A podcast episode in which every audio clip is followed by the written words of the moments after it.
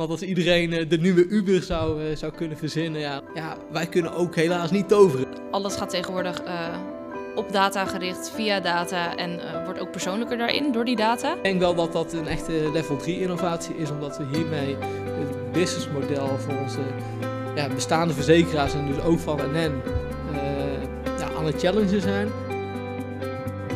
Je luistert naar De Transformatie. In De Transformatie praten we met mensen en bedrijven die een omwenteling hebben meegemaakt of die een omwenteling mogelijk maakten. Uh, digitale transformatie van analoog naar digitaal, van product naar dienst, van cost leadership naar customer intimacy. De transformatie wordt je aangeboden door Bluework.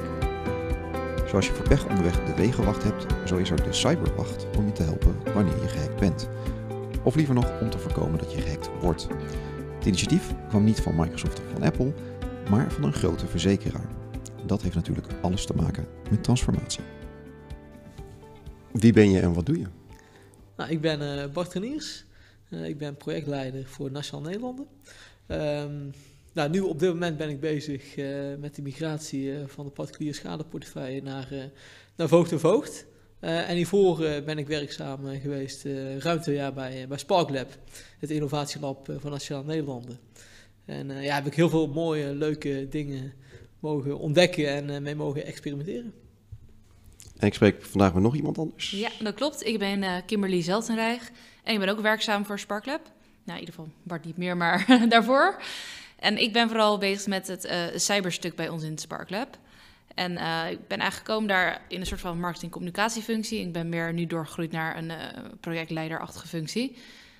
Dus, en ik kom zelf uit journalistiek. En een sprongetje gemaakt naar de verzekeringswereld, maar dan vooral de innovatiewereld, wat erin gaande is. Van de journalistiek naar verzekeren is ook wel een, een bijzondere transformatie. Ja. ja, ik wilde toch op een andere manier uh, bij mensen een bijdrage doen. En journalistiek is natuurlijk voornamelijk... Uh, wat ik daar deed was veel artikelen schrijven, wat tv maken, wat radio maken. Dus dan voorzie je eigenlijk in een nieuwsbehoefte.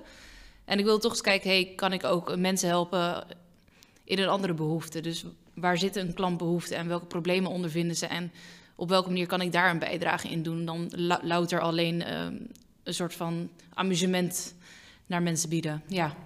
En hoe kom je dan bij een verzekeraar terecht? Eigenlijk toevallig. Uh, eerste instantie had ik niet zo goed door dat SparkLab een link had met Nationale Nederlanden. Omdat SparkLab toch wel een aparte BV is en gewoon zich apart in de markt zet van wij doen innovaties bedenken. Dus daar ben ik eigenlijk gewoon op afgegaan. Het feit, wat, dit zijn de werkzaamheden die je er kan doen. Zo ga je klanten helpen op die manier. En, en dan kan je veel onderzoeken, de markt induiken, mensen spreken en daar weer op verder denken. Dus dat sprak me voornamelijk heel erg aan.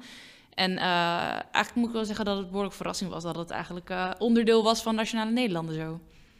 Dat, dat, was voor jou geen verrassing, Bart? Uh...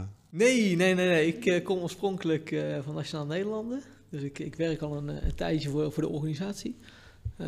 ja, met name in de rol, IT-rol en projectleiding combinatie. Ja, toen kwam opeens ja, de uitdaging bij, bij SparkLab langs. Ja, ik denk, die moet ik met, met twee handen gewoon, gewoon aangrijpen. Uh, is natuurlijk totaal iets nieuws dan, dan ik gewend was bij, bij Nationaal Nederlanden. Echte start-up, heel klein. Veel mogelijkheden om, om zelf dingen te ontplooien. veel eigen verantwoordelijkheid. Dus ja, dat was, was super gaaf. Ja. ja. want we zitten ook niet in, in een grote toren in Rotterdam of, of Den Haag. Nee, inderdaad. en dat was ook destijds toen SparkLab is, is opgezet. Uh, SparkLab gaat nu het, het vierde jaar al, uh, alweer in als, als start-up. is dat ook een bewuste keuze geweest om inderdaad niet in een van de hele grote mooie panden van, van Nationaal Nederland te gaan zitten? Ehm, de bedoeling was echt om los te komen van, van de bestaande business. Ehm, en dat merk je ook terug, want het doel van SparkLab is om te kijken naar de verzekeraar van de toekomst. En dat is niet de verzekeraar van, van morgen, maar eigenlijk die van overmorgen. Uh, en als je kijkt uh, naar het niveau waarop wij willen innoveren, je hebt de drie levels uh, van innovatie. Het eerste level, dat is eigenlijk gewoon, ja, dat zou eigenlijk ieder bedrijf gewoon moeten doen. Dat is het optimaliseren van je eigen processen en diensten. en level 2 en 3, dat is dan meer waar SparkLab zich op focust. level 2, dan ga je aan je bestaande business, ga je producten en diensten toevoegen. Hè, maar die passen dan nog wel bij jou als bedrijf en bij jouw businessmodel dat je hebt. Uh, en als je gaat innoveren op level 3, ja, dan ga je eigenlijk ook je eigen businessmodel en je eigen markt disrupten. Dus ja, kijk, een mooi voorbeeld daarvan is, is Uber. en ja, level 2, 3, dat is wat we hier bij, bij SparkLab nastreven. het is natuurlijk makkelijker gezegd dan gedaan. Hè? Want als iedereen de nieuwe Uber zou, zou kunnen verzinnen, ja, dan was het natuurlijk al, al lang, lang gedaan. dus dat is veel experimenteren. Maar ook veel fouten maken en mogen maken. Uh, en dat is dan ook meteen een hele andere cultuur die je hier bij Sparklab ervaart dan bij, bij Nationaal Nederlanden. Nationaal Nederlanden, hele grote verzekeraar. nou ja, verzekeraar, financiële markt, risicomijdend. Hè, dus we willen daar het liefst zo min mogelijk fouten maken. Alles zit in gestandardiseerde processen.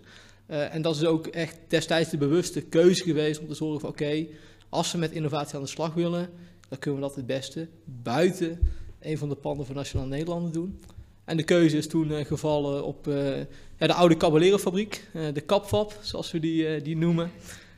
ja, dat is een, een gebouw wat is omgedoopt tot een multi-tenancy gebouw, waar heel veel jonge bedrijven ja, zich kunnen vestigen en units kunnen huren. om hele mooie dingen te doen.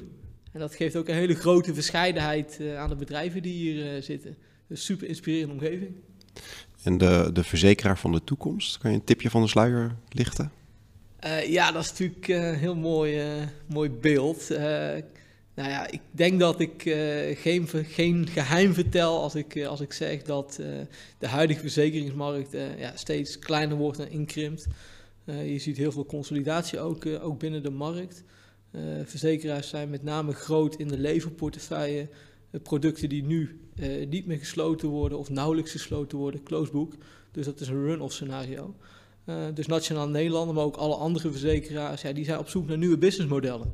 en dat is dan voor ons inderdaad ja, de verzekeraar van de toekomst. hoe kunnen wij ons huidige businessmodel transformeren naar een nieuw toekomstbestendig businessmodel? Ja, en ook natuurlijk klanten veranderen. Ze willen niet meer inderdaad echt eh, verzekeringen, maar gewoon eh, diensten die gewoon bij hun aansluiten op het moment dat zij dat willen. Inderdaad, en daar moeten wij als Nationale Nederlanden gewoon uh, in mee veranderen, zodat we onze klantkring nog wel kunnen bedienen. En hoe kom je erachter hoe die klant van de toekomst eruit ziet en, en wat zijn uh, ja, toekomstige behoeften zijn? Want ja, die is er nog niet, die klant van de toekomst. Nee, dat klopt. En het is voornamelijk uh, praten, praten en nog eens praten. Dus het is teruggaan naar onze basics, zo so te speak. Dus we gaan terug gewoon naar de markt en we gaan eens kijken, hey, wie is die klant nou en wat wilt hij nou en, en wat zijn de trends en wat gebruikt hij van die trends in zijn leven? Hoe vertaalt dat zich naar zijn eigen leven? En, en op, op, op welk moment en, en op welke manier kunnen wij daar dan in aansluiten? Dus dat is gewoon eigenlijk de basics waarmee je begint, is het gewoon het eerst weer aangaan van die klantgesprekken. En gewoon eens kijken, hey, wie ben jij nou? Wat is nou je probleem en waar wil je hulp bij hebben? En, en wat verwacht je ook van ons als verzekeraar? Welke hulp moeten wij jou bieden? En eh, vanuit daaruit gaan wij weer eens kijken, hey, kunnen we daar dan een idee voor bedenken? En kunnen we dat weer... Wat we altijd doen is eigenlijk dan, als we die gesprekken hebben gehad, is een idee bedenken. En dat zo klein mogelijk maken. En dat noem je dan MVP. Het is een Minimal Viable Product. En met dat product gaan we dan weer terug naar die klant. Zeggen, hey, nou, we hebben met je gesproken, we hebben je gehoord. En we hebben dit ervan gemaakt. Wat vind je van dat? En dan met die klantfeedback proberen we gewoon gezamenlijk, dus echt in samenwerking met die klant, een, een dienst te bouwen die uh, ja, dat probleem van die klant kan oplossen of die kan helpen in het dagelijks leven. Dus dat is een beetje de, de riedel waarmee we werken. Vanuit Sparklab zijn jullie ook aan de slag gegaan met cybersecurity. Uh, en nu komen jullie zelfs een firewall bij me installeren thuis. Dat had ik van een verzekeraar helemaal niet verwacht. Mensen, vooral als we kijken naar cybersecurity uh, gedeelte, zie je dat mensen ook niet zo goed weten waar ze waar ze dat moeten zoeken. Bij wie, bij wie moet je echt naar een cybersecurity bedrijf? Want die er voornamelijk echt voor bedrijven en niet alleen voor consumenten natuurlijk. Of, of ja, bij wie moet je? Dus je ziet dat er eigenlijk een gat is uh, bij die klantbehoefte, dat dat er een behoefte is, maar dat ze niet weten waar ze, waar ze die oplossing moeten zoeken. Dus natuurlijk wij als verzekeraar kunnen daar gewoon op inspringen en die klant daar wel helpen. Ook al is het misschien niet de meest logische optie. Maar op zich het is ook niet eh, niet een hele brug ver weg van, van het verzekeren. Want wat we eigenlijk doen is uh, mensen helpen met schades bijvoorbeeld. En inderdaad, al in cybersecurity gebeuren, als iemand gehackt is, dan heb je al een soort van schade. Maar inderdaad, als je zegt cybersecurity is niet heel logisch om te helpen met een verzekering. Dus dan kan je zeggen, nou hé, hey, we willen niet dat je schade krijgt, maar we willen je schade voorkomen of je schade oplossen en niet alleen uitkeren. Want daar heb je dan helemaal niks aan. Dus dan is het best wel logisch dat we uh, daar iets aan gaan doen om toch die schade te verhelpen, maar op een hele andere manier dan, dan het uitkeren van. Maar je begint bij de klantbehoeften en ja, die begint eigenlijk met een stuk preventie. En dat is dan ook onderdeel van uh, dat cyberpakket. Ja, ja, vooral bij cybersecurity proberen we heel erg op preventie te zitten. Want uh, nou, kijk, het kan best wel een impact hebben voor jij als consument als je wordt gehackt en je merkt dat al je foto's zijn geransomwerd. Dus alle foto's zijn onbekende bestanden geworden. Je kan er geen enkel, enkel meer openklikken. Nou, dat is best wel een impact op je leven. Ik heb wel eens een klant gesproken en die had het over trouwfoto's van 50 jaar terug. Nou, die kon die gewoon niet meer terugkrijgen. Dus dat zijn, dat zijn gewoon dingen die je wilt voorkomen. Dat, dat is gewoon niet verzekerbaar. Het is ook niet vergoedbaar. Je kan daar geld aan uitkeren, maar dat is dusdanig emotionele schade. Dus vandaar dat wij ook inderdaad, eh, in ieder geval vanuit Sparklab, met onze cyberinitiatieven ook op preventie zitten. Om, om dat soort dingen te kunnen voorkomen. En dan niet alleen de consumenten, maar ook voor bedrijven. Want inderdaad, ook een bedrijf kan bijvoorbeeld reputatieschade oplopen. En ja, dat is heel leuk om inderdaad uit te keren en te betalen. Maar zo'n bedrijf heeft daar helemaal niks aan op dat moment. Dus inderdaad, eh, het is niet alleen preventie, maar een pakket van. Dus je ziet bijvoorbeeld dat cybersecurity binnen Sparklab proberen we op verschillende fronten uh, cyberproposities te bedenken om op verschillende uh, momenten zo'n klant te helpen. Dus inderdaad preventief helpen, zorgen dat dingen worden voorkomen, maar ook helpen als het dan wel eens gebeurt. Je kan natuurlijk een, een cybersecurity nooit helemaal dicht timmeren. Dus als het dan wel gebeurt, willen we er ook zijn om een klant te helpen. En tegelijkertijd blijft er misschien nog wel een stukje over wat, wat je nooit helemaal kan dichttimmeren. Nou, dat zou je dan wellicht kunnen verzekeren. En wat je ook ziet is dat klanten die zijn op zoek naar een totaaloplossing. Uh, je gaat steeds meer toe van uh, waar ik vroeger uh, dvd's en cd's koop, heb ik nu Netflix. Waar ik gewoon een oneindige database aan films heb. Of ik heb inderdaad Spotify. Een oneindige library aan, aan muziek.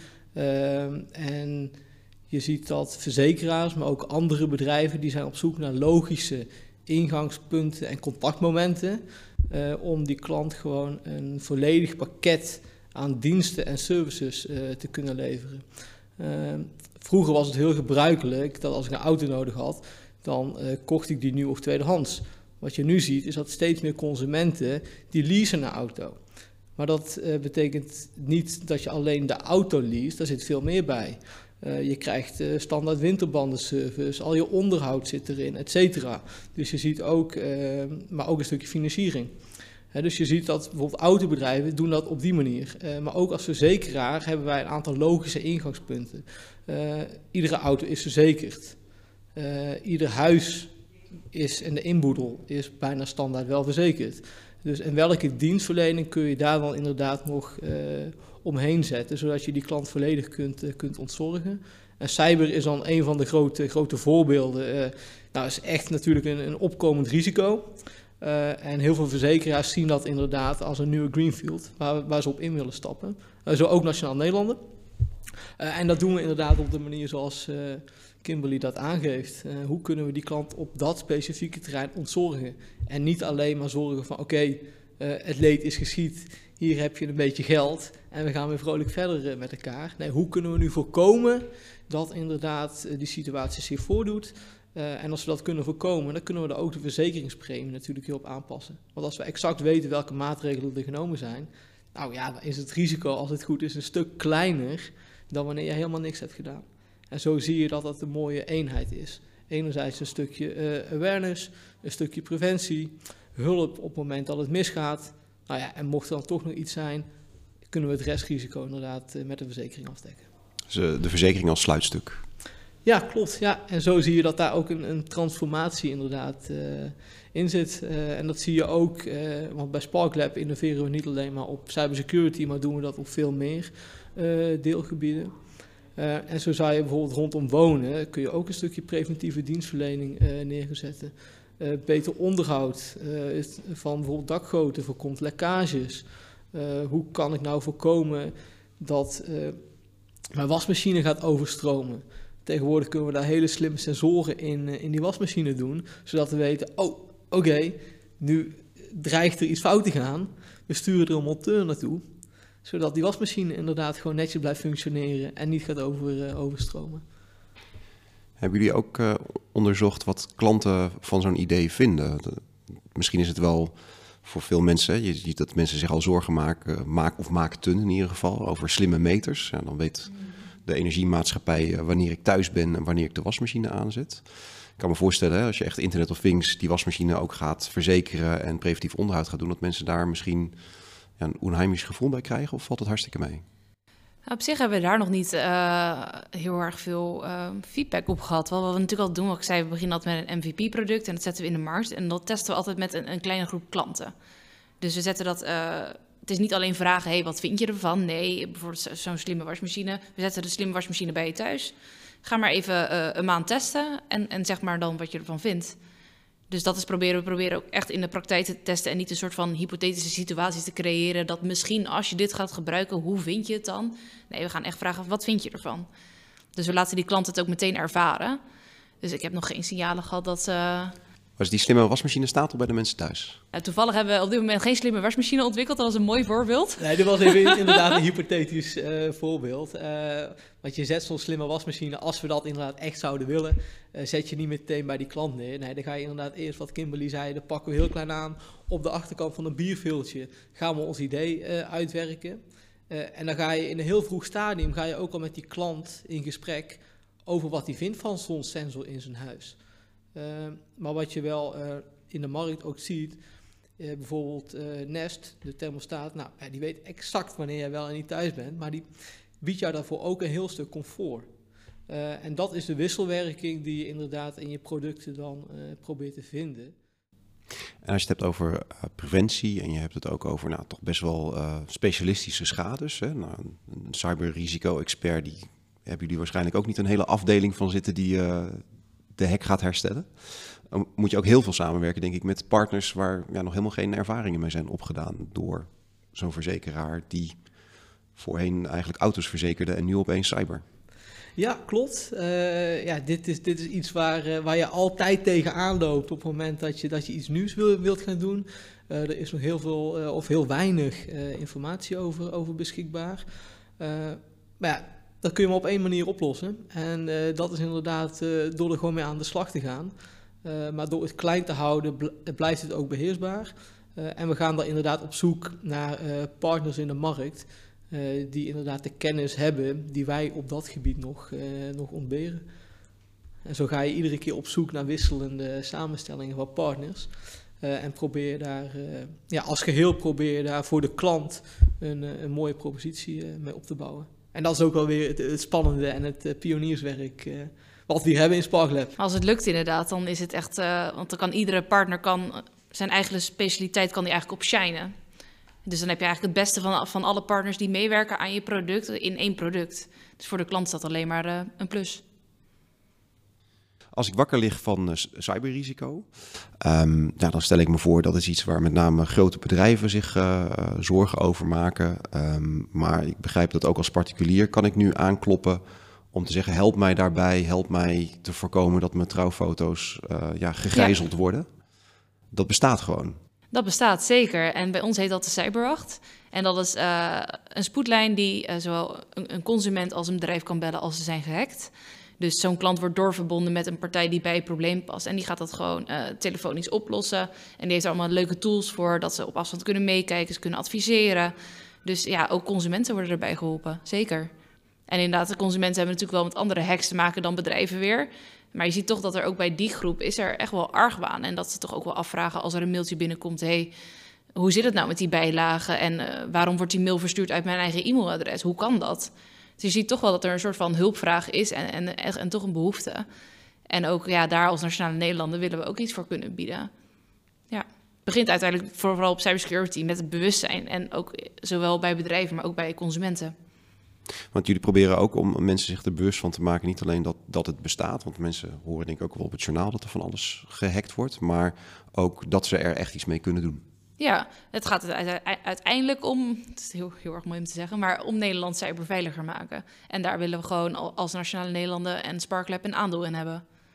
Ja, want het is ook niet uh, eh, nn.nl waar ik naartoe ga, maar het is echt een, een, website van de Cyberwacht, waar ik ook zie dat er meerdere bedrijven mee bezig zijn en waar ik uh, zie wat er gebeurt als ik me aanmeld. Het is uh, de website van het Nederlands Cybercollectief zelfs. Dus uh, wat je ziet, we hebben, uh, zijn begonnen toen we bij SparkLab uh, met cyber zijn begonnen met het Nederlands Cybercollectief. En dat heeft zich nu ontpopt tot een eigenlijk platform waar allerlei initiatieven kunnen ontstaan. Dus het is een platform waarbij we echt zoeken naar samenwerkingen, naar start-ups, naar bedrijven. Om samen eens te kijken, hey, hoe kunnen we nou in een bepaalde klantbehoefte voorzien?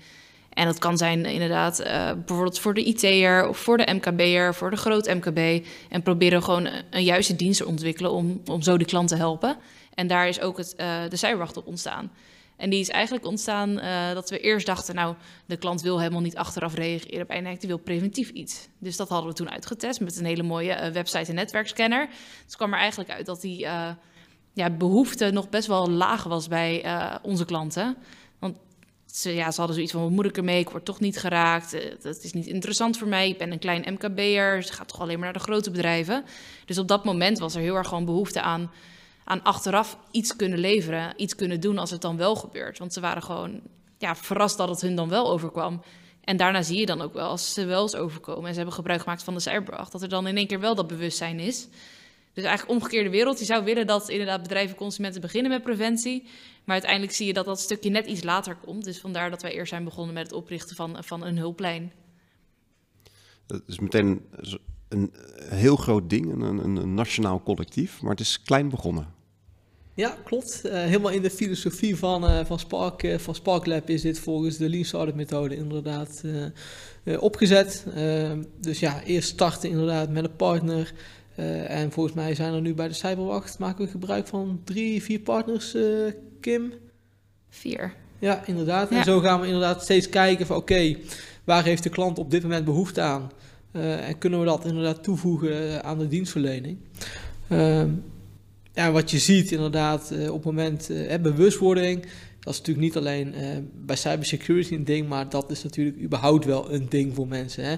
Hoe maak je inderdaad mensen bewust van, van een probleem? en bij SparkLab willen we toch innoveren op trends. en die zijn in het begin nog heel klein. Dus ja, je loopt daar toch tegenaan. En mensen die reageren dan vaak gewoon reactief. Vandaar ook inderdaad de cyberwacht. Maar dat is wel meteen, dan heb je die klant, dan heb je de ingang naar de klant. En dan uh, is je opeens wel ontvankelijk inderdaad voor een stukje preventie. Uh, en wat je ziet is dat klanten, met name particulieren, ja, die hebben de first line of defense. die hebben bijvoorbeeld geen firewall, geen virusscanner. Nou, dat zijn hele laagdrempelige dingen waarmee je een klant meteen zou kunnen helpen. Een ander voorbeeld is van een stukje dienstverlening, wat je toe zou kunnen gaan voegen aan zo'n dienst, is een backup service. Op het moment dat je gehackt bent en je hebt gewoon een goede backup liggen, ja, dan wordt het werk ook voor de cyberwacht uh, gewoon, gewoon een heel stuk, uh, stuk makkelijker. Want we kunnen natuurlijk, uh, ondanks alle inspanningen die wij en onze partners doen, kunnen we geen garanties geven. Op het moment dat jij getroffen bent door een ransomware aanval, ja, en er is nog geen key voor, ja, wij kunnen ook helaas niet toveren. We zouden het natuurlijk heel graag willen. Ja. en juist in die gevallen is het zo belangrijk dat je dan ook een stukje preventie meeneemt. En ja, op dat moment ja, is het leed al geleden. Maar daar is die klant daar wel ontvankelijk voor. Dus een beetje net zoiets als, als de wegenwacht. Die kan je ook bellen als je geen lid bent, als je langs de weg staat. Maar dan zien ze wel heel graag dat je lid wordt om erger te voorkomen wanneer je de volgende keer weer uh, gestrand bent. Ja, klopt inderdaad. Uh, en dat is. We starten inderdaad al die experimenten. Die starten inderdaad om met name te leren van, van klanten. Um, en waar Kimberly op dit moment mee bezig is, is een experiment om te kijken van oké, wat is nu het best passende verdienmodel hierbij? He, want het is natuurlijk allemaal super leuk om uh, te innoveren en uh, mooi bezig te zijn. Maar uiteindelijk zijn we geen filantropische instelling.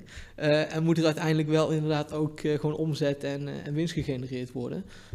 dus dat is nou weer een nieuw experiment wat Kimberly heeft opgezet waar we aan het testen zijn van ja, wat is nu het beste verdienmodel. En ik denk dat ja. Kim daar veel meer over kan vertellen. Nee, het is ook zo. Uh, ook dat verdienmodel willen we bijvoorbeeld laten aansluiten op de behoeften van de klant. Van wat zou een klant ervoor willen betalen? Wat is een logische prijs voor hun? En, en wat vinden ze het waard? En op die manier willen we ook gewoon aan de relatie met onze klant gaan bouwen. Van nou, we willen jou gewoon een goede prijs aanbieden en we willen je daarbij helpen. En op te hopen inderdaad dat we een langdurige relatie met jullie kunnen aangaan en ons, uh, ja, ons, onze dienst kunnen laten groeien en kunnen laten verder ontwikkelen en zo. En hoe, hoe, doe je dat heel concreet? Eh, zijn er verschillende soorten diensten met verschillende prijsstellingen? Of is het een soort AB-testen op de site? Ja. Nou, AB, toevallig zijn wij zelf aan het ABC testen zelfs. Maar het is inderdaad, uh, zoals we dat opzetten, is gewoon uh, kleine testjes, uh, kortdurend. Onze testen lopen nu een maandje. En dan vaak via een, een online campagne. En dat zetten we op die manier uit. En dan is het gewoon heel goed volgen. Waar klikken mensen op? op welke prijs bellen ze wel, op welke prijs bellen ze niet. Uh, als we een abonnementje ervoor zetten, willen ze dan überhaupt lid worden? Dus het is inderdaad heel laagdrempelig kijken met een kleine N. Om, eens kijken, om gewoon een feeling te krijgen van hey, hoe denken mensen erover en hoe gaat dat dan? En hoe klikken ze en wanneer willen ze wel geholpen worden en wanneer niet? Dus ja, zo proberen het in de markt te zetten. En achteraf proberen we dan nog onze klanten uh, te bellen en te spreken. hey, uh, hoe vond je dat nou? En hoe ben je nou geholpen? En hoe ging dat dan? Dus zo proberen we inderdaad onze innovaties te verbeteren en beter bij die klantbehoeften aan te laten sluiten. Om gewoon maar continu in gesprek te blijven met die klant. En uh, Bart zei, uh, jullie proberen in te spelen op trends. Mm -hmm.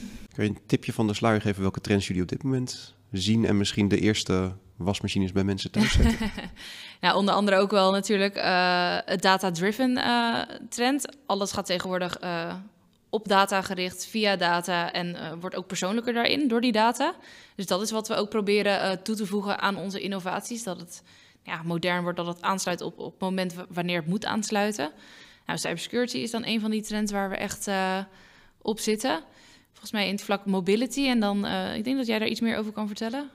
Ja, dat kan ik zeker. Dat, ben ik, dat was een van mijn eerste projecten inderdaad bij SparkLab. Uh, dat was gericht op, uh, op mobiliteit inderdaad, op automotive. Uh, en dat was grappie. wat je op dit moment ziet, hè, ik noemde het eerder in dit gesprek al, mensen gaan steeds meer van bezit naar gebruik. zo ook met de auto. steeds minder mensen hebben een auto of kopen een auto, maar lenen gewoon een auto. Er zijn commerciële platformen die daarin voorzien.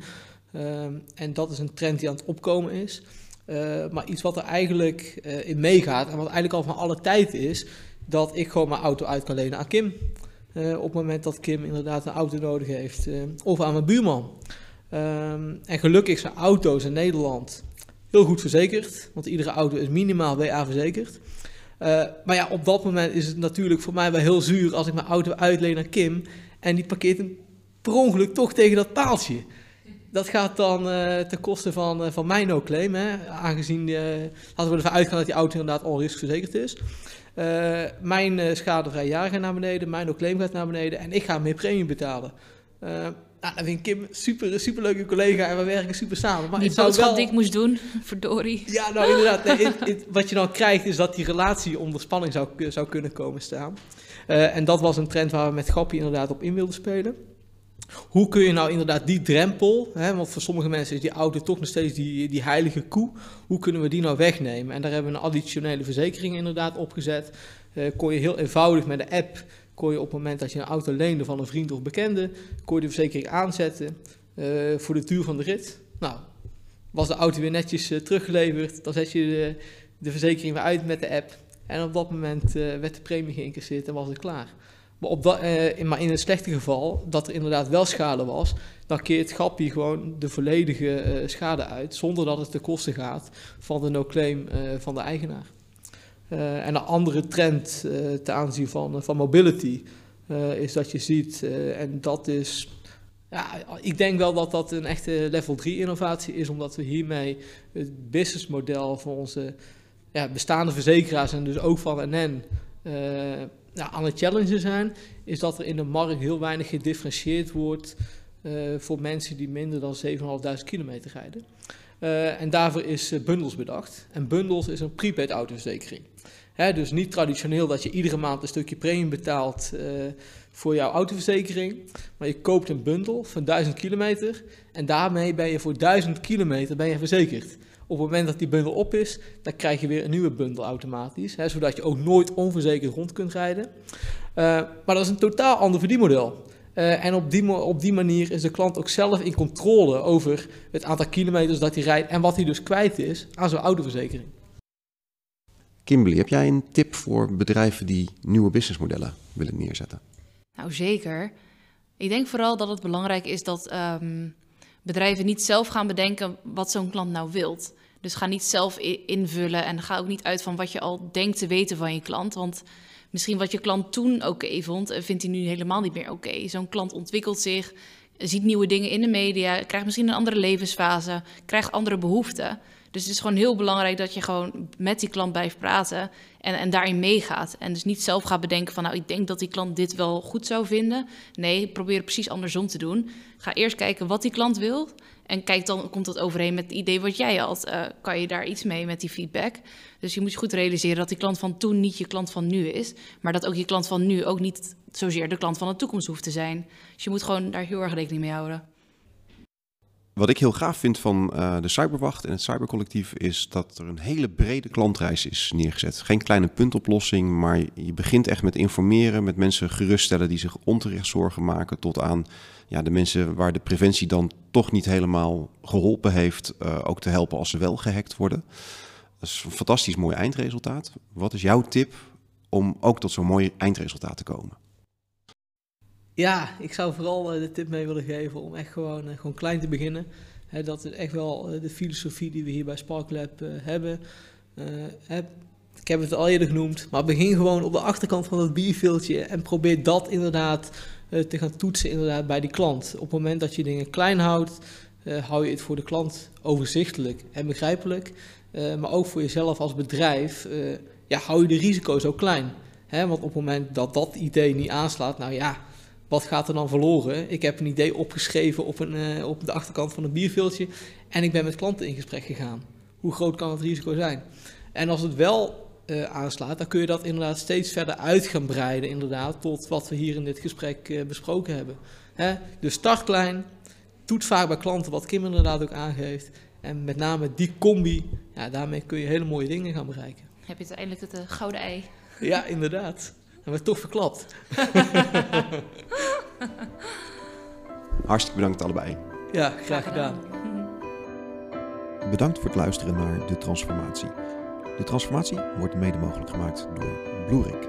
Voor meer informatie over Bluerik en voor alle afleveringen van De Transformatie kijk je op detransformatie.info. Tot de volgende keer.